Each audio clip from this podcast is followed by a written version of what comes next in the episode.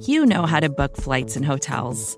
All you're missing is a tool to help you plan that unbelievable travel experience. That's why you need Viator. Book guided tours, excursions, and more in one place. There are over 300,000 travel experiences to choose from, so you can find something for everyone. And Viator offers free cancellation and 24 7 customer support for worry free travel. Download the Viator app now and use code Viator10 for 10% off your first booking in the app. Find travel experiences for you. Do more with Viator.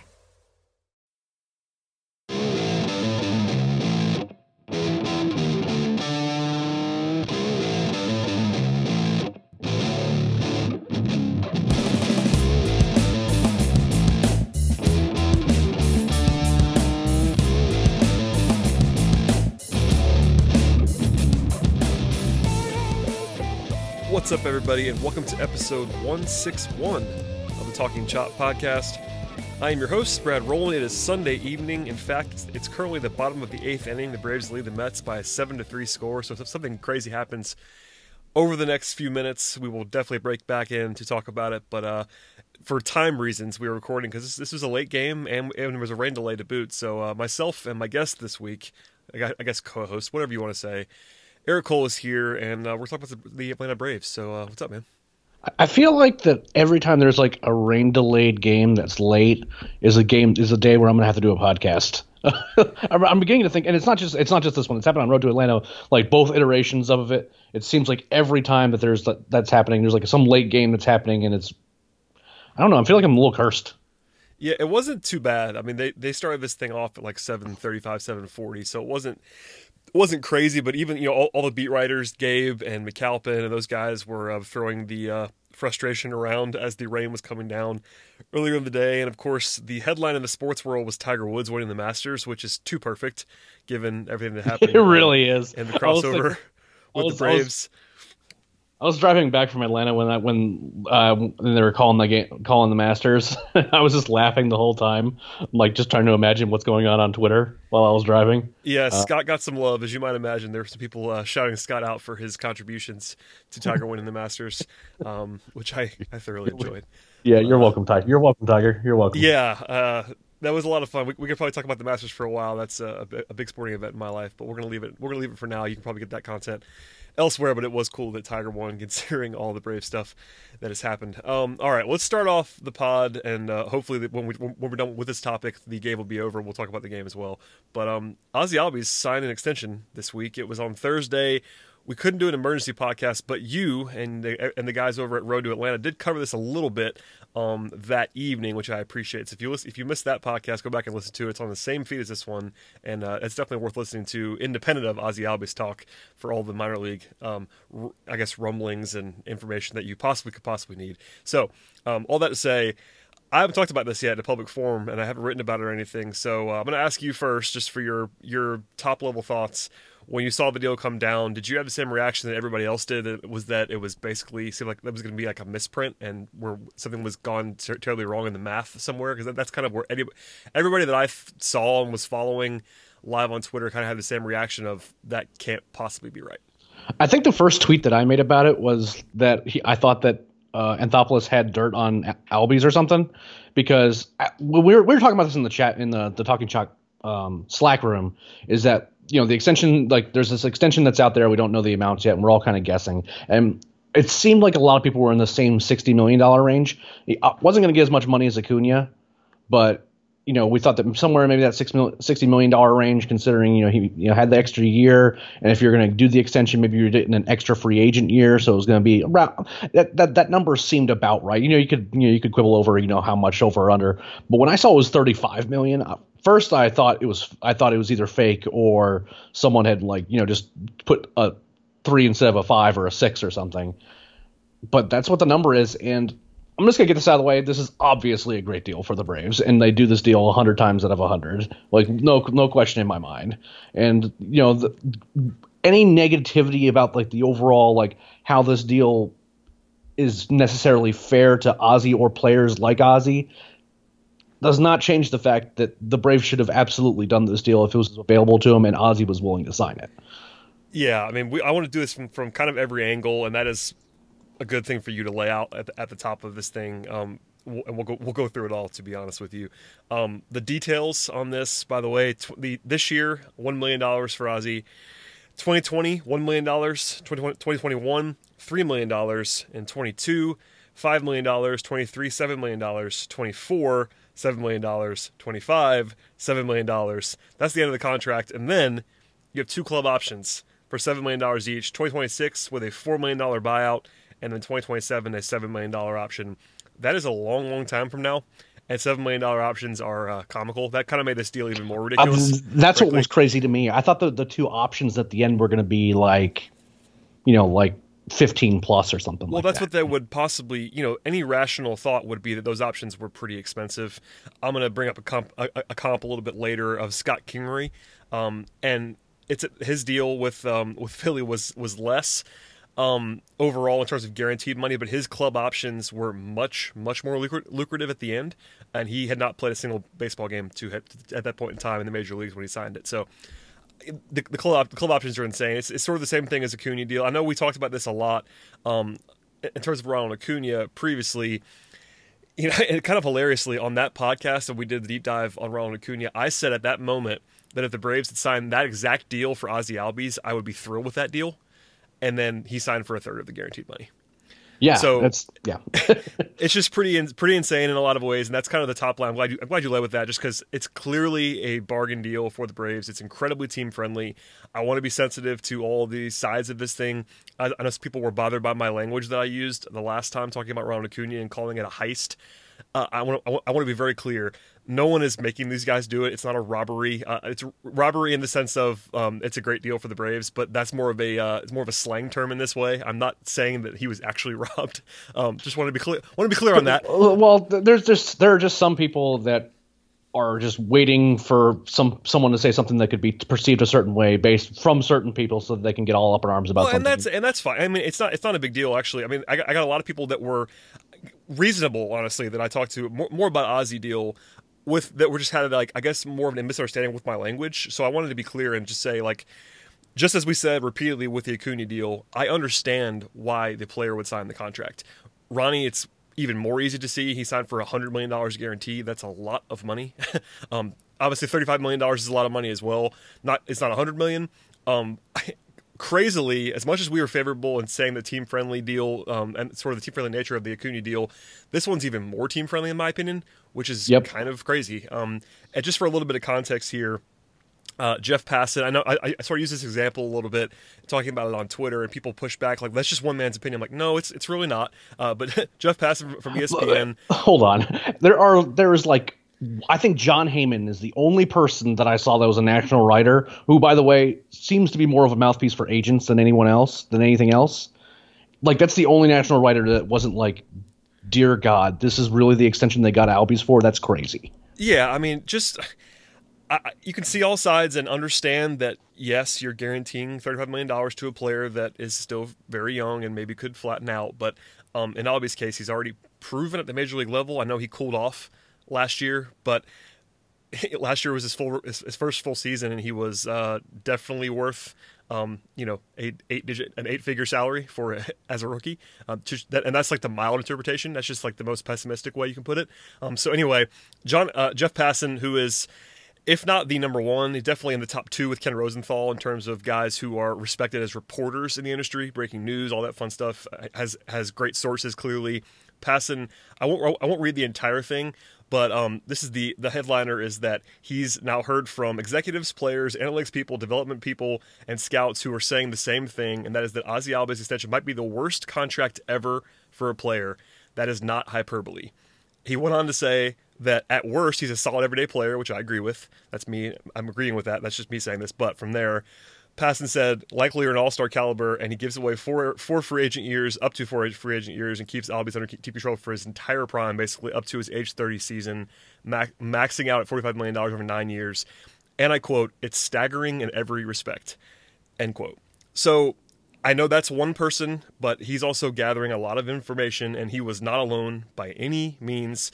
Um, no. Nate Silver, who used to do this for a living, baseball before he moved into the politics realm, um, said he went a little bit further than I probably would go and say Um, he thinks that uh, Ozzy's agency basically should fire him as a client if uh, for for accepting the deal. That's pretty uh, pretty strong, but it's just someone who is respected. You know, Nate used to do this. That's where he made his bones. Um, someone who understands baseball. And the last one, before I hand it to you uh, again, Eric, I promise I'm not going to be this long winded all the time. Oh, you're fine. I like. I like uh, Dan Szymborski, who is uh, well known in talking chop circles, he's uh, he's been in the comments before. Uh, prominent writer, Fangraphs, ESPN, uh, big time numbers guy. and He was he's, he's the creator of Zips, the projection model. He had over the nine million over the nine years, I should say, Ozzy Albies projected for two hundred and eighty-two million dollars over nine years, and one more time, two hundred and eighty-two million dollars. And I understand that that is a projection right now that could obviously change, and you would never most extensions wouldn't cover all that money. But the gap yeah. between 35 and 282, uh, or sorry, 45 and 282, is um, unbelievable. That's probably the way I put that. So yeah. that's all. That, that's, that's, a lot of information, and there's plenty more. I, I, left probably five examples on the cutting room floor that I didn't want to use on this podcast. But if I throw all that back to you, Eric, where do we go from here? Well, I think for starters, that there's the, the one narrative that made some amount of sense to me in terms of like this whole Braves payroll, you know, the, one of the reasons that they maybe didn't want to make a long term commitment was because there was a certain amount of uncertainty when you have guys like between you know basically most of the pitching staff and you have guys like Ronald Acuna and Ozzy Albies who are both young, going to hit arbitration you know in the next couple years and could make a lot of money in arbitration because we've seen really big arbitration raises recently. You know, Mookie Betts got a bunch of money, um, Nolan Arenado got a bunch of money before he signed his extension. I mean, we're seeing, and you know, Kris Bryant's going to get paid even though you know he hasn't been quite as good, and he wasn't, he's not in quite the same trajectory as he was on. You know, these there's people are getting a lot of money, and there's a certain amount of truth to the fact that you have to kind of account for that if you want to, you know, structure your payroll the way you want to. But now the Braves have no excuses. I mean, like they help, they'll have Folty in arbitration. You know, I guess maybe you know, I guess Dansby could be a minor issue in terms of arbitration and something like that. They have no excuses as to like what their long term commitments are going to be and how to pay these guys. They have you know they have Ronnie and Ozzy under contract. You know until you know they're close to thirty years old. That at this point they can't say sorry we're just not sure how much we're going to have to spend on these young guys. They know exactly how much and it's very very little. People were talking the, the, the narrative that i didn't enjoy listening to on twitter when this first happened was that all these people were complaining about them saving money in the offseason. Look what they did with that money. This Save was not money. them this, this, this, was not them using that money. No. I hate this that. was them say this was them saving more money. No i mean it's it's it's a credit to if you want to give Liberty Media and Anthopoulos some credit for investing in the future, and uh, you know, I guess you know, in a perfect world, there is minuscule risk. I will say, but I guess if you want to be literal about it, there is, I guess, a little bit of risk. Every single franchise in Major League Baseball would sign these contracts. Even the even the poorest of teams that have low payrolls would sign these two contracts because they are so incredibly team friendly. But if you want to give some credit, that's okay. What, what so but to your point, and we said this about Acuna as well, this does not absolve anything from this past winter. I know it's a it's a great PR thing. It's a great thing for the organization to lock these guys up. Uh, yep. Again, it's a great thing for the organization, point blank, period, to lock these guys up for the future. But what it doesn't do is a forgive them for the winter because they didn't spend any more money now. Their payroll is still lower than it was last year. Nothing has changed about that. And B, it doesn't make them be it doesn't make them spend in the future it allows them to spend if they want to spend more it definitely will open up a lot of doors for the future to have these guys on bargain contracts but as we've seen now this year that doesn't mean they're going to spend i mean we, we can assume they'll spend all day long, but you know all the shop all the shop in every aisle stuff, and this uh, they were ready to spend in 2019. That that didn't happen. I understand this is great PR for them, and again, it's fantastic for the organization moving forward. They still didn't spend the money this year, and they're still running a lower payroll in 2019. So throw that narrative out the window for me. Yeah, it's just I don't know. I just I thought it was really disingenuous the people that were saying that. You know what I mean? Like just like it was like like basic math wasn't being done. But that's the, the other point that I kind of want to get that the other side of this is like you know obviously this deal can be perceived in a vacuum as like not being good for Ozzy the player or Ozzy the person. But the one thing that I've thought about was that Ozzy in particular, well, two things. One is that we're kind of existing in a weird world where a lot of these extensions are being signed right now by young players because there's a very uncertain, a very large amount of uncertainty in the labor market as to whether or not there's going to be a strike once the CBA expires. And that's because of how free agency's been handled, how young players have been compensated. And if you're a young player and you think that you foresee a strike coming down the line, you need to get your money up front because you don't really know what those what what things are going to look like after that CBA nego- is nego- negotiations happen, whether or not there's a, a, work stoppage or not. The other thing is that in Ozzy's case, oh by the way, the Braves just won seven to three. By the way, um, and in Ozzy's case, he's probably more sensitive to the non-guaranteed money that it comes from those first, you know, those first six years or so in baseball because he's a guy that had a pretty severe injury in the minor leagues. He yep. he basically broke the tip of his elbow off on a swing, and it wasn't like a foul or anything. It just broke, and he, I would imagine, is a little more sensitive to, to the fact that all it takes is one injury, and all these projections and all this talk about how much money he could have made goes out the window because if he had a, a, career-ending injury or something that you know hampered his speed or just you know maybe it was a wrist injury that like so, so anything like that that hampered his production all of a sudden everything changes and if and I could see in his situation where he could be like, "Look, I am I have this offer in place. I really want to play with Acuna. I really want to play with this team for a long time. This is the organization I've grown up with, and this is the offer they're willing to make me, and I'm fine with that." that I, I understand it. I mean, it's crazy that he signed it. I, I'm I'm more surprised that the Braves didn't offer more to start with, but you know we don't know everything that's going on behind the scenes in terms of you know you know whether it be finances or whether it be kind of what they're what what they value guys at, and more importantly, and this is I said the same thing when the Acuna deal came down is that this doesn't mean that in the last year of this contract, this is what Ozzy's going to be making. If Ozzy continues to produce and if Acuna continues to produce, and they feel the need that they need to renegotiate things to keep these guys happy, that can still happen too. On the flip side, yeah, I'm a little skeptical. Yeah, that they they did that with the Trout deal. They've done that with other. I mean, the deals across baseball. This has happened before.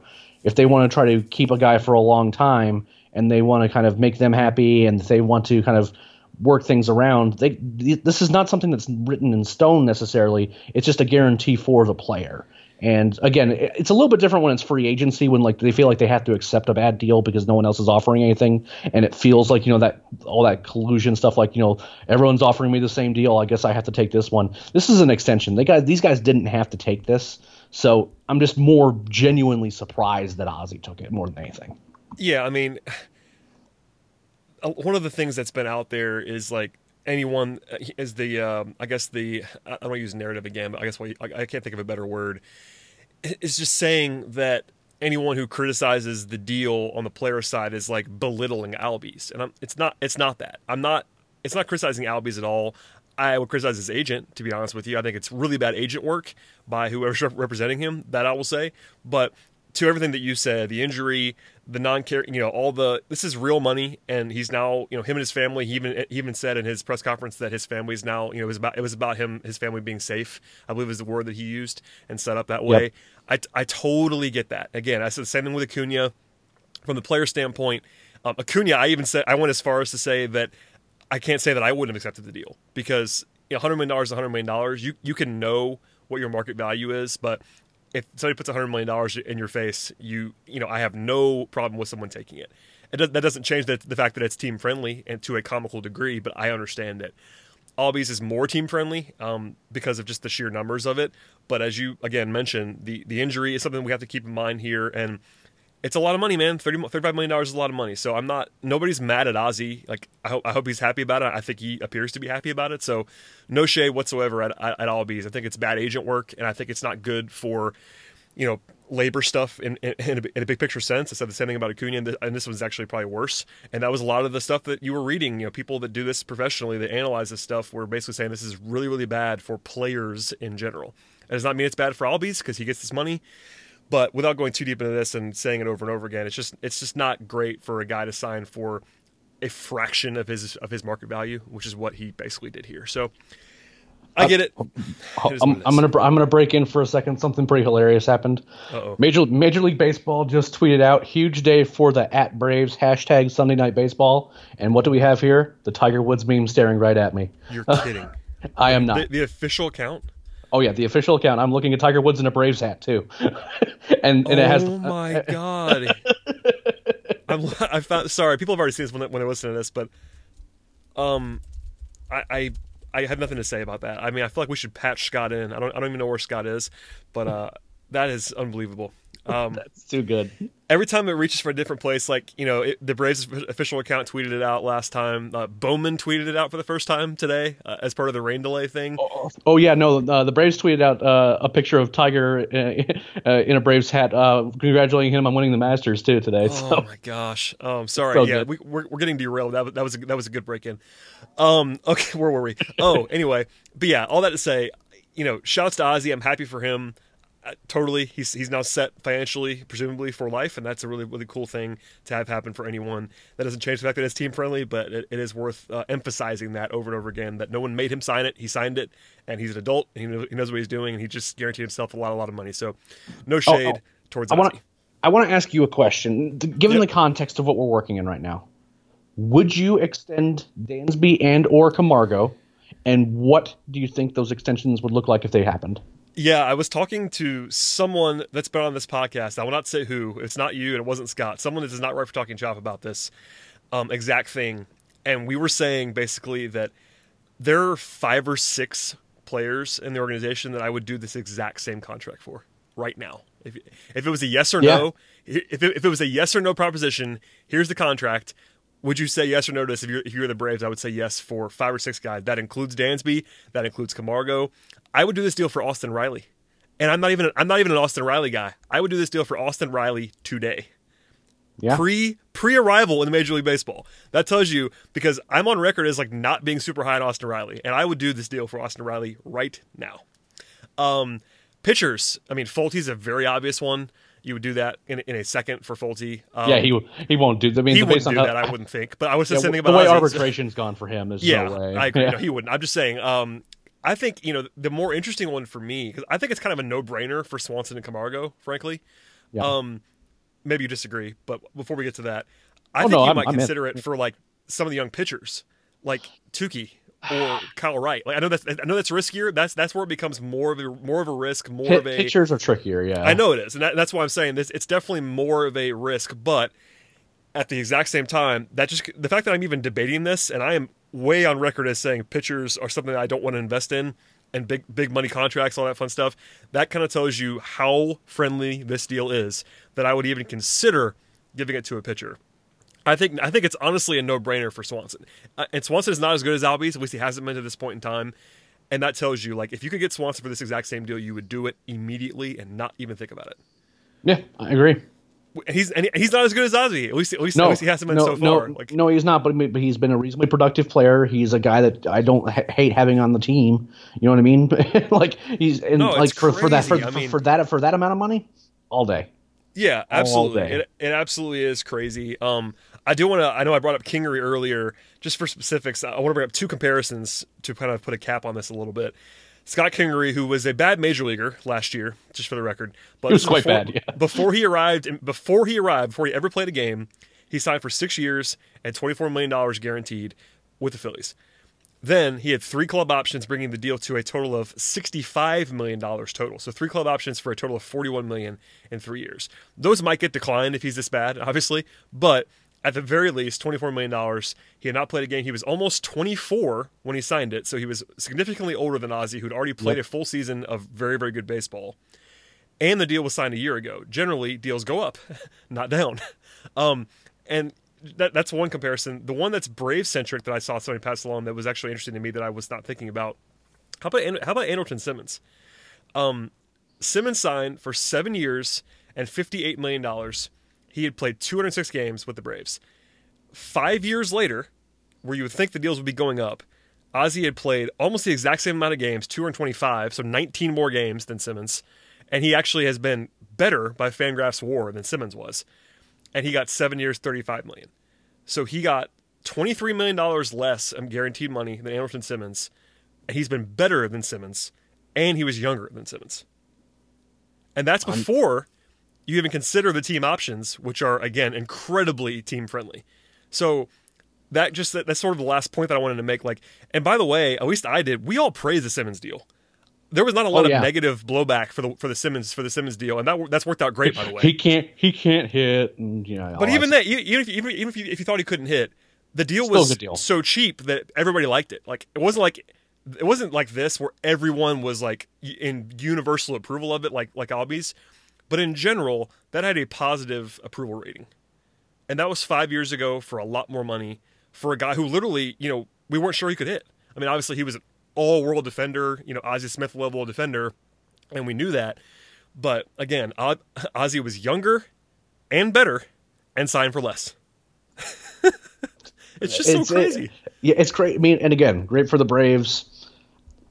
Ozzy is guaranteed to be a millionaire. There's not like so that's obviously great, but I'm again, I'm still kind of just genuinely shocked and surprised that he that he signed it. But again, you know, if that's the decision he wants to make, I am more than happy to have him as our starting base starting second baseman for you know the next you know close to a decade. I'm t- I'm in for it because you know he's a ton of fun to watch. I'm really happy he's going to be a Brave. Uh, I think he's going to outperform his contract by a lot, and that's you know that's going to be a really good thing for the Braves going forward, assuming they actually you know do something with this gift that they were given. Yeah, we can we can probably leave it there. Uh, last thing, Anthopoulos had a funny quote people sort of latched onto, saying that there was still a lot of room left for 2019 to add. I heard I saw that. people didn't like that very much, and I understand why. I I have made plenty of fun of the shop on the shop in any aisle stuff for the last two years, um, and I, I I endorse making fun of this as well. Frankly, uh, it is true though they do have money, and if you want to give them some credit, they did add money last year in the middle of the season, and I, I actually expect them to buy at some point this year somewhere. It won't it won't make up for it, but they do have the money. Yeah, and uh, the problem is, is like I believe Anthopoulos in that I do think that he's looking for ways to add, but I also think that they have very rigid uh, evaluations on like how much they value players at versus what their contracts are. Like it's very, I think it's very rigid. And I think that's been part of the problem. It's just that this is what we're willing to offer. End of story. Um, I mean, and but- that's and that's how you end up with a bullpen that is the way this bullpen. is. Oh, it's it's pretty it's pretty brutal. I mean, now some moves were made to hopefully make those a little better, and there's some moves that could potentially be made going forward, even internally, that could make things better. But the bullpen's pretty brutal right now. Uh, but the problem is, is like I believe that AA believes what he's saying is that you know like you know we have this money and I'm intending to, you know. I'm willing. I am willing to use it, but it really comes across as insincere when you say it. Especially, it's like kind of. It sounds like a sound bite, and it sounds like some. You know, it's it sounds like something that you're kind of coached to say. You know what I mean? Because you know what the fan base is upset about, and at some point, you just kind of need to figure out how to either change the you know change that narrative and like fi- figure out a different way to present the information because when you keep saying we have all we we can still add we can still add it's you, you start getting collective eye rolls from the fan base and it's just I don't know it's just not the greatest look to me. Yeah, I get why he said it. I just wanted I had it in the notes and wanted to say that out loud that he uh, he, he expressed that sentiment. Um, oh, Anthopoulos. Um, anyway, I don't really blame him. It's that's a different story for a different day. But it's just it's just one Right. of those things. But Ozzy Albies uh, Cliff Notes version is he's now locked up for basically, if not all of his prime, most of his prime at fringe starter money, and he's going to be probably a lot better than that. So there you go. Yep.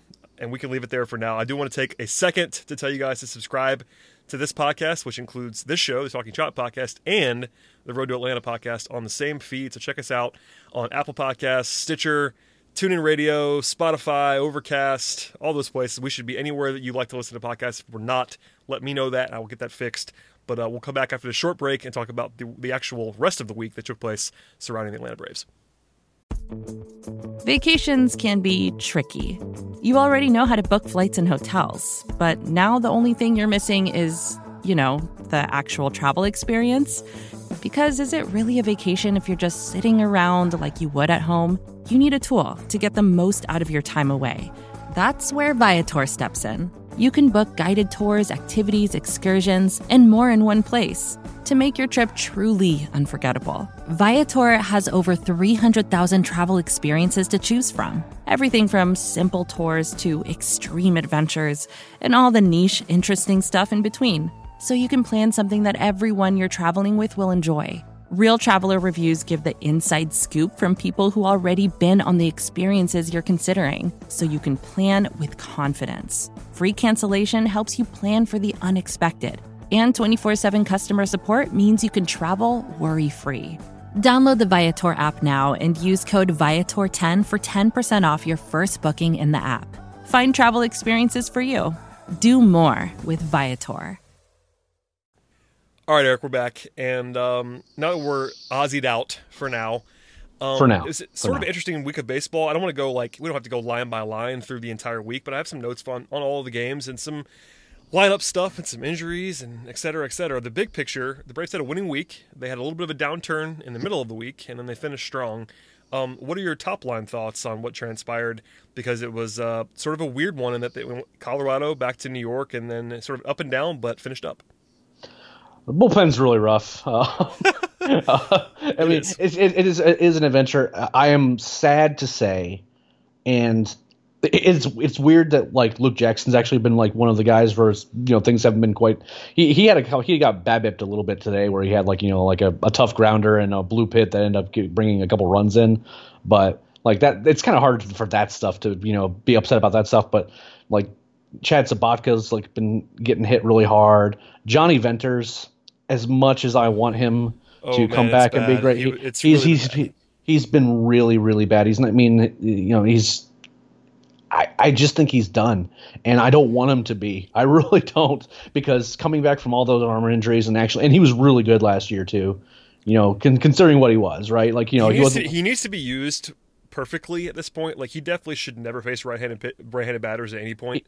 He, he was um, getting he was he's been getting roughed up by lefties. That's what I mean. like, I mean, eh, eh, to be charitable to, to Johnny, he needs to be facing lefties only. Like he got obliterated by Pete Alonso um, with that deep, deep, deep home run earlier in the week. I'll Um, let you know when it lands. Yeah. yeah, that was that was a bad matchup. But even before that, you know, he walked a le- he walked a lefty to lead off the inning. So eh, I'm not trying to absolve him. He's been bad. I, I hope he's not done. I kind of lean to the area that he might be, but at the very very least, he needs to be an absolute and utter specialist, um, and that's being charitable. Yeah, I just, I mean, and just like the way his stuff is moving and just kind of what Yeah, the pitches are even looking, it just doesn't, it doesn't even look like the part of a loogie. You know what I mean? It just doesn't. No. Like, and, and that's not really something you can really do very much anymore anyway. With the, you know, coming up in you know the future anyway, like guys like him are going to be fading out anyway. But it's it's tough because you know you you root for a guy like that who's been through everything that he's been through. But I mean, I don't, I'm not it's it's I just don't I just don't see it happening, and it's it's frustrating because you want him to do well, but you know Wes Parsons has been has has done well out of the bullpen, and you know you've seen like decent performances out of Luke Jackson, but other than that, I mean Vizzy's already on the DL and he did was looking a little you know it was scary at times. AJ Minter. He, you hope that he's you know kind of back to full strength and, and performs well. Had a really good uh really good ninth inning against the Mets, right? That was he he did pitch them. Yeah, it was. Sorry, I, I was Yes. kind of more paying attention to the recording. So you know, he I mean he had a good outing against the Mets, and that's always a good sign because you know you we need more live arms. Uh, I like the arms that they brought up. I, I like Jacob Webb uh, as a as a guy who can strike guys out. Uh, if you're looking for a guy who won't walk batters, I won't necessarily point you in his direction because he has been known to walk some guys. That's on Um, brand for the uh, for this for this bullpen. To be fair, Yeah, but but he does he does strike out a bunch of batters, and you know he's historically done that since he's joined the organization. No, I mean And- it's uh, ju- just to, just to, for a bit of clarity. Webb and uh, Dan Winkler were recalled um, when they sent Newcomb down. Newcomb really struggled on Saturday, and uh, he got sick to a four nothing lead that evaporated in a hurry. Braves won Yeah, that like- game, but he was not the reason why they won it, and he was sent down to AAA. And uh, Yeah, you your know, boy your boy Touki was the reason why they won that yeah, game. Touki was fantastic in that game, but um, Newcomb. I don't want to go too deep into this, but how the mighty have fallen over about a ten month period. You know, mid season last year, he was looking the part of like a number two starter, and now he's in AAA because he can't throw strikes. So, all that to say, uh, and also Royce, Royce on the IL, which you mentioned briefly. So those guys, you know, Webb and Winkler fresh arms, if nothing else. And Winkler, we couldn't figure out why he wasn't on the team already.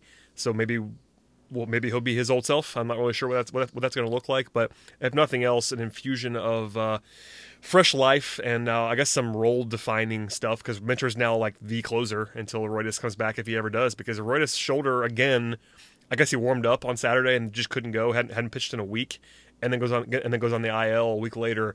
It's just always going to be this way, isn't it? Like it's just never going to. I, I I'm I'm just wondering if he's going to pitch much at all this season at this point. You know what I mean? Does that like when when it's just, there's been so little workload and he they managed him so carefully and he's still not right. Like I just don't I just don't see it happening. And I think that there's I would not be surprised if they if they were to make a trade for a bullpen arm, it happened sooner rather than like at the trade deadline. Because I mean, they, they have you know they bring it they bring up Webb, who honestly is more of a lottery. Like you, it may or may not work out.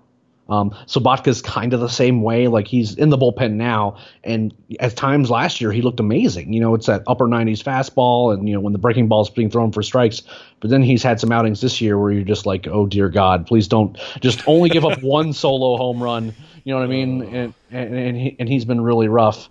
Um, they have Corbin Clouse down in AAA. Uh, the, there is a bit of a problem. There's there's a, a, bunch of lefties in the bullpen now. If you uh, decide to move on from Jonny Venters, that kind of solves part of that problem. But you know, he's a guy that I I liked as a, as a relief prospect uh, down in Gwinnett. But if you're not moving these starting pitching prospects that you have into the bullpen, and the Braves just do not seem interested in doing that right now, um, which has kind of worked out, right? like it's kind yeah. of you know the, the, they brought they brought Touki up that day, and you know it was kind of unclear as to kind of when he was going to start and how that was going to work out. And as it turns out, he just took New he just took Newcomb's spot in the rotation and performed really well. Yeah, Touki was outrageous in that game, which is uh, the reason why the Braves won.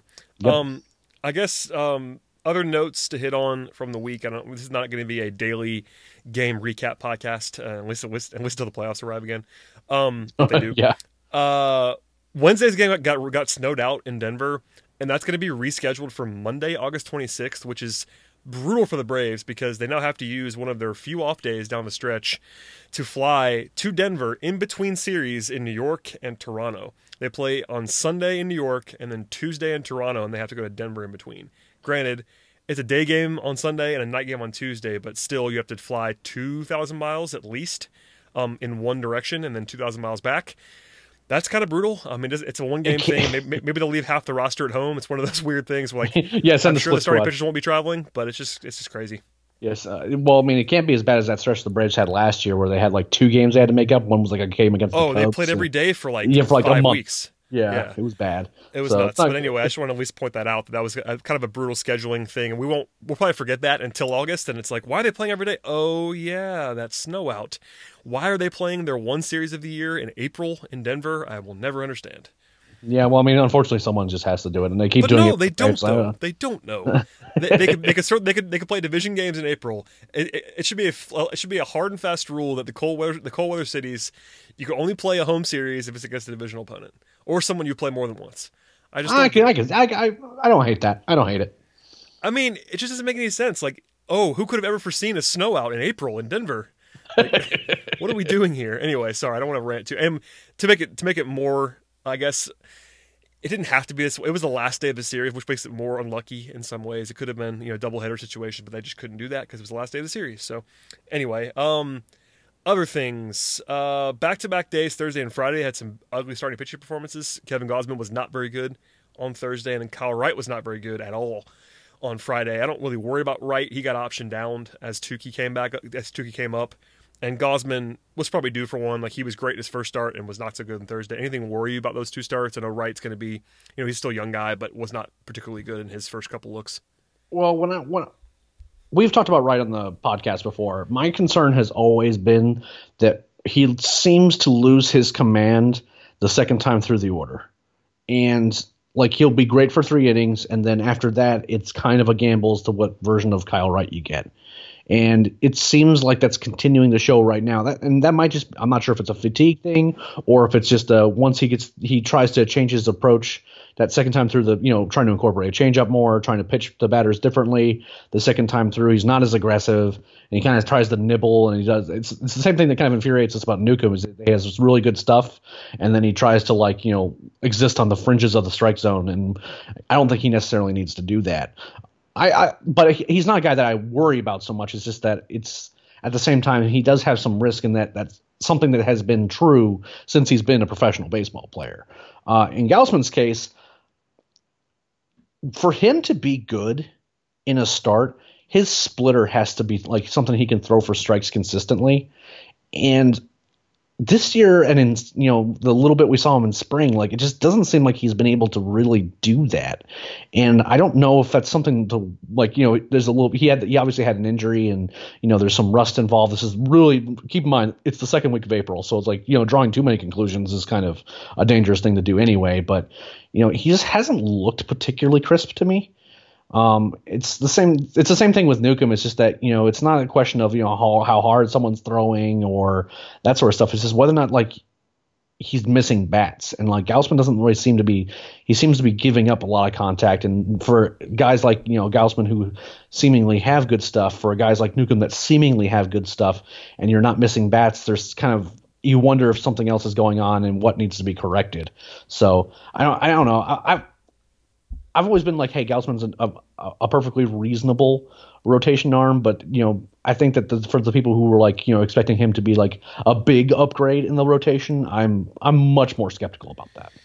Yeah, he's a three-four for me, which is fine. Um, and we'll see. How, you know, the splitter is a good point that you're bringing up there. He was really good in the first start, but hasn't looked as crisp. I agree. And the second start was obviously not very good. So we'll see how he looks moving forward. We just wanted to address that briefly. Um, more positively over the weekend, I guess Saturday and Sunday only. a couple of bombs, uh, back-to-back days, home runs from Markakis, which is more surprising, and then Donaldson, who is uh, coming out of it after some, uh, I guess, quote unquote struggles early on. Um, that... two, two, two notes here before I before I let you go. Markakis did not hit a home run in more than 250 plate appearances. He went like the last almost two months of last season without hitting a home run, and then hadn't hit one at all and this year until Saturday, and then he hit one two days in a row. But he's actually been good. Like his yeah, numbers look good. good.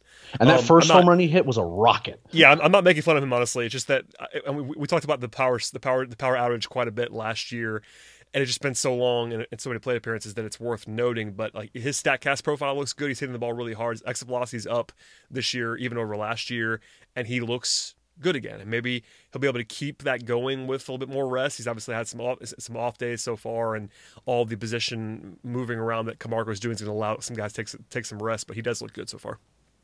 Yeah, I mean, like most of the lineup honestly looks really good if you're not looking at you know Ender Inciarte at all. Um, I oh mean, uh, my Eric, I don't, I, uh, I, I don't want to do I'm, it today. You don't want you don't want to today. we have we have to just because I make, um, of the lineup thing because the lineup finally changed on Sunday. They they finally took Ender out of the leadoff spot against a righty, and they went with Ozzy. Obviously, they've been going with Ozzy against lefties all year, but now after Ender's really really slow start again, they've gone with Ozzy um, on Sunday, and it, I guess it worked, quote unquote. I, I, I hate that rationale, but well, it's look, just the right move, frankly. The, Ozzy faced two different righties in this game. One was Jacob DeGrom, the other one was Familia, and he got a single off DeGrom and a triple off Familia. Yeah, I mean, and, and, and, and and the hardest contact that Ender Inciarte has made in the last week and a half was the bunt single that he put down tonight. Yeah, so, I don't. I don't mean I don't want to go. I mean, it's obviously I think people that listen to us know that we're not going to advocate a change based on one game's results. Right. But uh, Ender's been bad for a while. He he had a nice uptick. He's not. He's not a leadoff hitter. He's, he's not. He, he's yeah, a valuable I mean, baseball player. I was tweeting about this a... the other day with someone. I think it might have been yesterday. I can't remember who it was. So my apologies if you if it was you. Um, oh, you know, know. the the upside of the upside of Ender is maybe he gets back to his three year form before last year when he was like a league average hitter. You know, like you know, high batting average guy, but with very little power.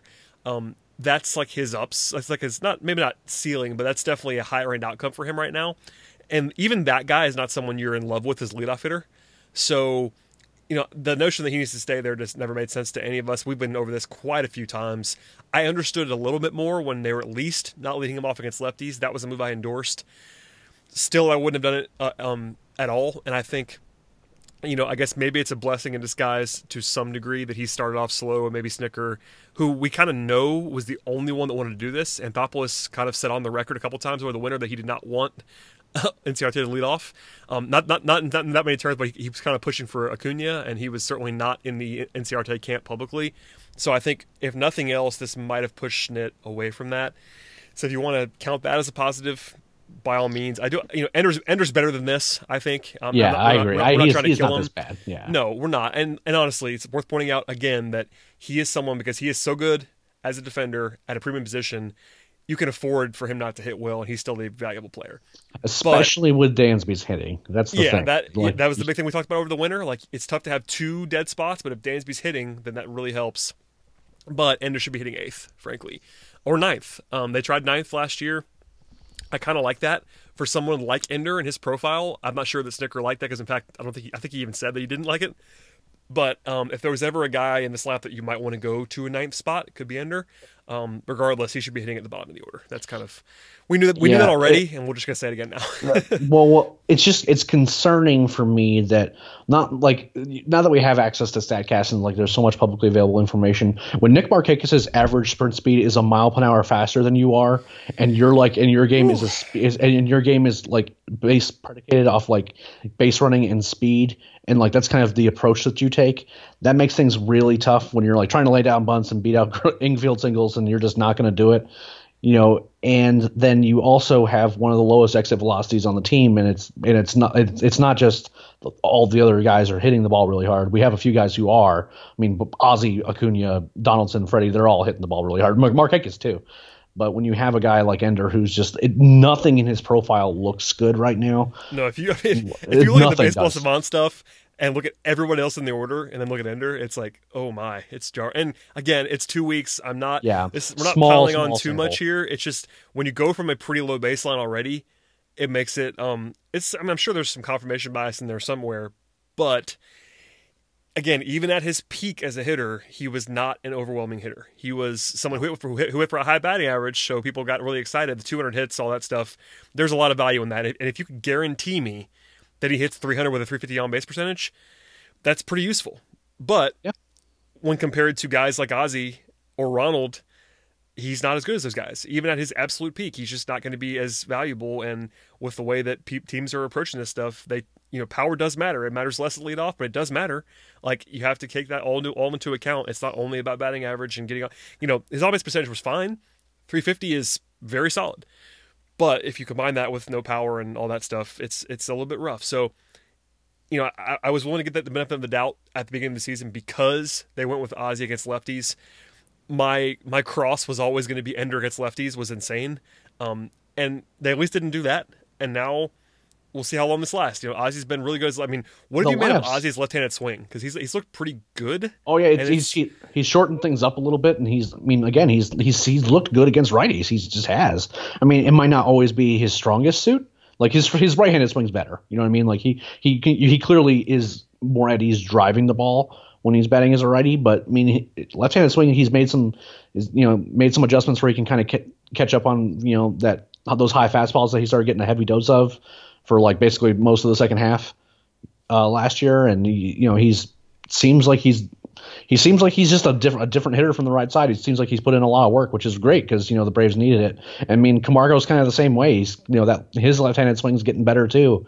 And when you have when you have those guys making those adjustments and you are trying to play matchups, you start running out of um, places where Ender is particularly valuable. I mean, Ender hasn't been really good against anybody you know, lefties or righties this year, and you have a guy like Camargo on your bench right now, where you can just you can put him in left field, and he's been in the we we we talked about this in the offseason that we were hoping that Camargo was going to get time in the in, in the outfield. He's seen games out there, and he hasn't looked he has not looked bad out there at all. It's been fun. Yep. Yep, and Huge arm. We all, we know that. I yeah, mean, he's got a cannon. the thing is, like, I'm not going to come on here now after two weeks and just like I've seen some people like calling for Ender to like be a backup now.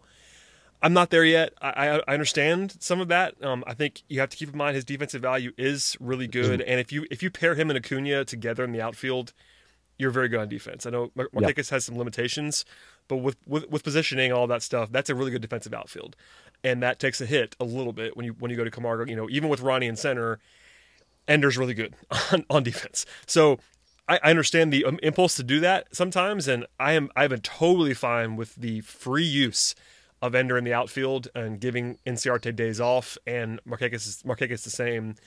I also would not right now in the middle of April make Ender a bench player and make him a bit guy. I'm not I'm not quite there for that yet. If he if he doesn't hit, He, and, he's know, he's not a he's not a 150 hitter. That's just not no, true. if, if it's June and he's, you know, with a 60, 60 WRC plus, then we could talk about it. But until then, you know, he's still providing enough value where you kind of just got to leave him there. And the whole point, again, is to have Camargo be someone who can play everywhere and give everybody days off. Nothing's changed. Nothing has changed on that. On that, it's it's going And- well so far. But Yeah, uh, we- we- I was getting some angry tweets as like, "Where's Camargo? Where's Camargo?" That he's first playing week, all the time. and now he's playing all the time, which is what he should be doing, and he's doing just fine. Had a you know had himself had himself you know an, a hit RBI in this game, drew a walk. He's just the same dude he's been, and he can play everywhere as long as he's continue like continually getting time all over the place. He was at shortstop tonight. We've seen him in left field. We'll we'll, we'll see him at third base. We'll um, I if as long as I continue to do this and we keep seeing the lineups that we've seen re- recently most of the time, uh, then uh, I have there's really nothing to complain about. The, the team's playing well and this offense is clicking. You just have to hope that the you know the bullpen doesn't you know give up five runs. Yeah, he has thirty. He has thirty play appearances. It's April fourteenth. He's playing plenty enough. Yep. Um, he got sort of a slow start, but has been heating up a little bit recently. I'm not worried at all about about Camargo, and he'll play enough. And this is without an injury. I mean, someone along the way is going to get hurt. That's just the way that this works. Some I don't know who it's going to be, but someone's going to get hurt. if it could stop being the catchers, that'd be great. Yeah, that'd be good. But I mean, one of these guys outside of catcher will get hurt at some point this season, and then you're going to see Camargo every day for as long as that guy's out. So no worries, he's going to play. He's going to play enough. Um, quickly on the guys that, um, to various degrees, got kind of shaded for slow starts, and I'm using slow starts in giant quotations right now. Josh Donaldson is now fully broken out, has a 131 WRC plus um, now with um, you know with with some real power. Um, no worries at all there. It was never bad. You know, his Statcast profile was always good. He was, hitting the ball hard, getting a little bit unlucky early on. He's now broken out, and of course, the good son Ronnie Acuna. Those were favorite. Sophomore people... slump, Eric. The sophomore no. slump of 2019. No, that uh, wasn't. That wasn't even my favorite one of those. Did you see this 92.9 tweet? Oh no. No, Since Ronald Acuna signed his hundred million dollar oh, no. contract extension, he only has two hits and has struck out four times. Well, here's it was like, uh, it was it was like a three game sample, and uh, yeah, here is Ronald Acuna's slash line for the season: 302, 431, 642. Oh. He has five home runs. It's April 14th. Um, two steals as well, and a 174 WRC plus. Is that good, Brad? Is that good? I think it is. Yes, he's very good at the baseball. No worries about Ronald Acuna. I wanted to at least bring that up. So Donaldson and Acuna still good. Donaldson was, I guess, a little bit more worrisome because he was actually a little bit older. But if you looked at the profile, it was. He was still hit. He was still hitting the ball hard. Like, yeah, was, I, if you actually watch the games, then you're like, well, yeah. I mean, he almost killed a couple pitchers. You know, like a couple line drives. That the only reason they caught him is because they were trying to preserve their you know, to long term health. Yeah. Yeah. Uh, so yeah, he's he, those guys are fine and no worries. And we'll we'll at some point do a deeper dive into some like early season trends when we don't have a thirty minute Ozzy Albies conversation on the podcast. But uh, just some stuff that I wanted to at least briefly hit on. A um, couple news items before we get out of here. Folty's coming back pretty soon. Um, Mark Bowman did some projected starters. These have not been announced yet. The Braves have not announced their starters for this for this week. Bowman was guessing and said Tuesday Max Fried, Wednesday Kevin Gausman, Thursday Touki Toussaint, Friday Julio Teheran, and Saturday Mike Foltynewicz because Folty has one more rehab start on Monday in Gwinnett. So Snitker said he wanted to see him throw seven innings or 90 pitches. I don't know which, that's kind of a weird uh, delineation line. But um, he's getting there, and obviously Folty being healthy and good would be very helpful considering he's the best pitcher on the team. Yeah, I mean, and his first start Gwinnett was obviously really good. It was like five no hit innings or whatever. Second one was a little bit not quite as good, but like you don't worry, you just worry about them being healthy and that their stuff looking good. In AAA, you know, in the minors rehab, but since weird things happen, and you know you're you're trying them like, hey, I want to work on this pitch and only this pitch to see how that's coming out. You know, it's just it's not they're not treating it a lot of times like normal starts. They're trying to figure out like, hey, if I throw my breaking ball this many more times than normal, how does my arm feel and things like that. It's just it's just what happens. So, you know, you can't really read into the results too much, and you know, hopefully after this next one where he kind of you know can air it out and see how things work, and he'll be back soon because the the starters aren't necessarily concerned, but it would be nice to kind of have another guy who's a little bit more consistent in there right now. Yeah, so we just named the five projected guys for this week. That includes Folty. Another guy that could be on the, on the horizon is your son, Mike Soroka. Yes, who is um, he wasn't quite as good on Friday after being dominant before that, but still, like he's coming pretty soon here, and if he's healthy, I think he is a safer bet to be good right away than someone like Kyle Wright, for instance. Um, Touki we just saw be great, so I can't really say that necessarily. But Soroka would be someone you have to consider for a rotation spot if he's available to come back and do that. He's going to be coming pretty soon. I'd imagine he'll be up at some point soon if he's healthy and good. Yeah, I mean the, the Braves could like you know if they want to especially add like fold in extra off days for some of these pitchers. You Oh, know, it's give gonna them be extra. rota- it's gonna be like an eight man rotation for Yeah. while, I think. yeah, we're gonna- we're gonna be seeing a lot of different guys, which is like a lot of people were asking me kind of like how many innings are these pitchers going to throw, and I'd give these low numbers, and they're like, well, we need guys throwing 200 innings, and I'm like, I will be shocked if anyone on this team gets 200 innings this year because there's Folty was be the one guy that had a chance, and then he got hurt. So no, that's not gonna happen anymore.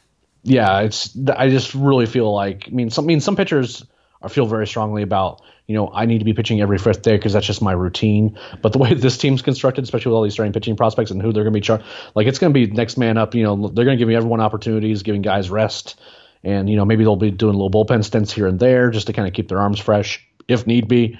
But you know Soroka's another guy obviously I'm very high on, and I I do think he's healthy and hopefully it's you know it's something where he'll you know he'll get his opportunity again. It just can it's just kind of weird right now as to kind of especially with Max Fried pitching so well. He's been insane.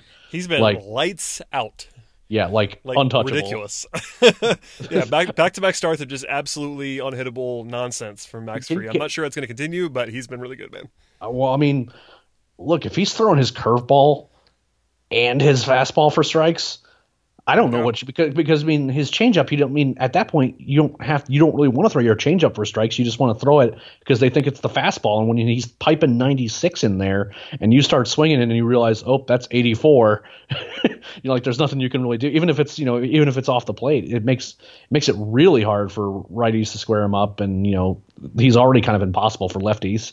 So it, if he's throwing them both for strikes and you know he has his blister issues under control, I mean he we've always thought he could be really really good. He had this, the best stuff in the system, probably right behind Touki, just in terms of raw stuff. But it's just you know these blister issues and just command issues that he had, and right now he just looks unhittable. I mean, it, I've you see these like three pitch at bats he has where it's just like you know he throws 97, he throws 95 in, and then he just throws that hook and like the batter looks like he's about to fall over.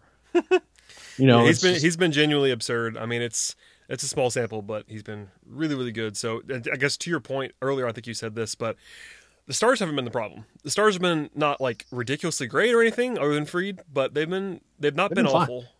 They've had Um, some bad. even- There's been some bad starts, but there's been also some like, you know, like like Julio has had like left before that awful inning he had in Colorado. He was like good in that first part of I that mean, start. his ERA is four seven one right now, and the majority of the bad stuff from that is that one inning in Colorado. Um, Yeah. He, I don't think he was very good today necessarily, but again, six innings, one earned run. Like he didn't look great again, but he kind of, you know, it's just what it is. He's- like he's he- been acceptable so far. yeah, he, he's just kind of the guy that defies the BABIP gods. You know, he's just I don't know what it, I mean. But being a fly ball pitcher is just always a dangerous thing because if you're a little bit off, you're you're no longer a fly ball pitcher. You're a batting practice pitcher, and like you know we've seen games where that's what happens to Julio. But Well, he had a, he had, his- a hundred- and he had a 100% strand rate today, by the way. Just for that's another one of those things where like that that's not gonna always happen, but his You know, you- slide- take it. his- and his slider has looked legitimately like a very good pitch this year. Fastball, not so much. No, You know, he's but- been he's been better in the Yeah. overall sense. But when you're sitting, you know, ninety let's let's be charitable. Ninety one Yeah. fastball. I mean, about- it's not ninety ninety one. and you gotta you gotta locate it or you're absolutely gonna get bludgeoned. Um, that's kind of where you are. I mean, he's fine. I don't want to go too deep into Julio either, but you know, they they have seven or eight, maybe even nine starters. If you get into the Bryce Wilson, Kyle Wright zone, you get into like nine or ten starters Yeah, who are available, which is kind of insane. Um, you know, the five guys this week plus Soroka, Wright, Wilson, uh, Newcomb is still Yeah. available. He's still around. yeah, yeah. Like you kind of forget. Like yeah, Newcomb's still actually a player. Yeah, Yeah, it's like oh, Sean Newcomb, who had a like a mid two ERA through July of last season in the majors. Um, so yeah, a lot, lot of arms doesn't necessarily mean, and I'm still on the corner. That that, that does not mean that you're going to be like great as a rotation. It does not mean that the, the rotation is a strength this year because that's that's one of my points that I made in March was there's a lot of talent in the rotation. It might be good, but I this is not a strength of, of the team in my opinion right now as an overall standing. That I could do not change. think it's. Yeah, and I don't think, but I don't think it's gonna kill the team either. This No, that's that's, stuff. that's that's kind of where I was going. Like, I think it's going to be okay. It won't be this overwhelming strength unless Fult's just Folty in capital letters again. That'd be really helpful. and Max Free wins Rookie of the Year. Yeah, or or well, well, I guess he can't now, but yeah, he's. I don't think I don't think he's eligible, Yeah, but he's still, not- he's um.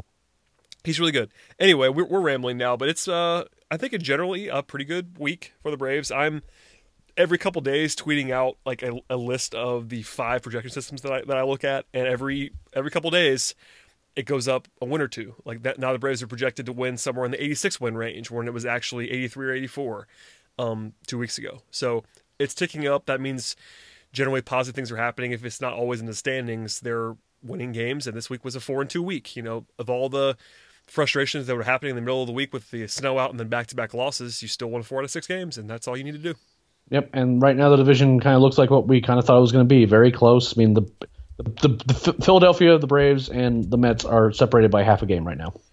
Which and is like no uh, no one no one's running away with anything. The Braves are staying just with everybody, and they haven't. And this is with you know a kind of a slow start from Donaldson, a quote unquote slow start from from Acuna, and you know having all these issues in the bullpen.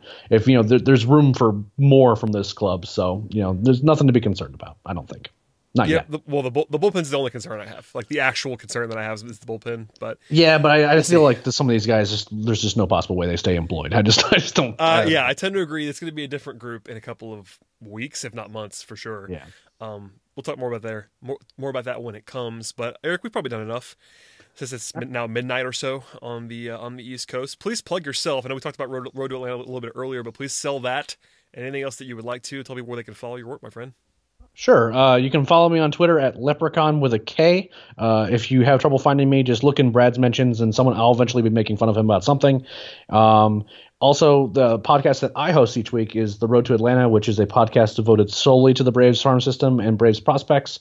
Uh, that comes out every Thursday evening, and uh, I'm trying to line up a guest this week. I was kind of hoping that I, there was one in particular, but I haven't heard back on from that individual yet. But I'm going to try to have someone on the show for for this week uh, beyond just the normal hosts. Uh, Matt Powers, Gaurav Vidak, and I are doing that show. Uh, it's a lot of fun. We talk a lot about prospects, kind of recapping the week, and then we'll delve into you know specific issues, and you know we try to have a lot a, a pretty guest heavy show as well, just because you want to get as many perspectives on prospects, and honestly, you can only talk about the same prospects over and over again on a weekly basis without you know having some sort of weird or new angle on it. So that's what we're trying to accomplish. It's been a lot of fun bringing the show back.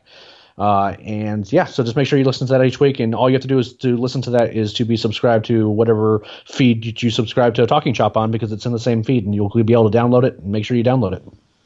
Yep. Please subscribe via whatever podcast platform that you would like to. Leave five star feedback. That really helps us as well. But um, grab your friend's phone and subscribe on that on that phone, Yep, or your wife's phone, or your husband's phone, or your son's phone, or your daughter's phone. Whatever you want to do. Get creative and help us out. I really appreciate that. Let's game the system together. Absolutely. I don't normally recommend that, but let's just go ahead and do that now since it's midnight. Yeah. I, don't, I don't really care anymore. Uh, Yeah, just game, just just just game, just game it. But uh, yeah, li- also listen. It'd be helpful if you listen to the podcast. If you don't like me, Road to Atlanta is the place to avoid me. Um, and please subscribe to this podcast and, develop, and download, and you can avoid me at all costs. So, um, Eric, thank you, my friend. I really appreciate it, and uh, we'll talk very, very soon. And uh, people will, even if you don't like listening to this podcast, you can hear you can hear Eric in a couple of days, probably on Road to Atlanta. So it's coming.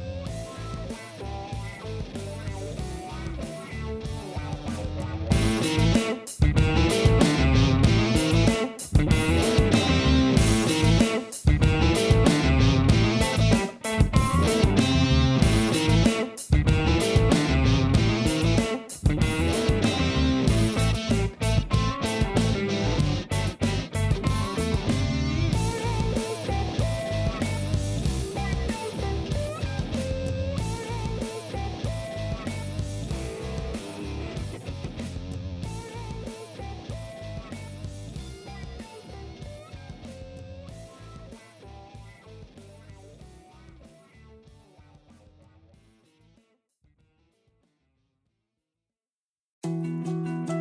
More to dos, less time, and an infinite number of tools to keep track of.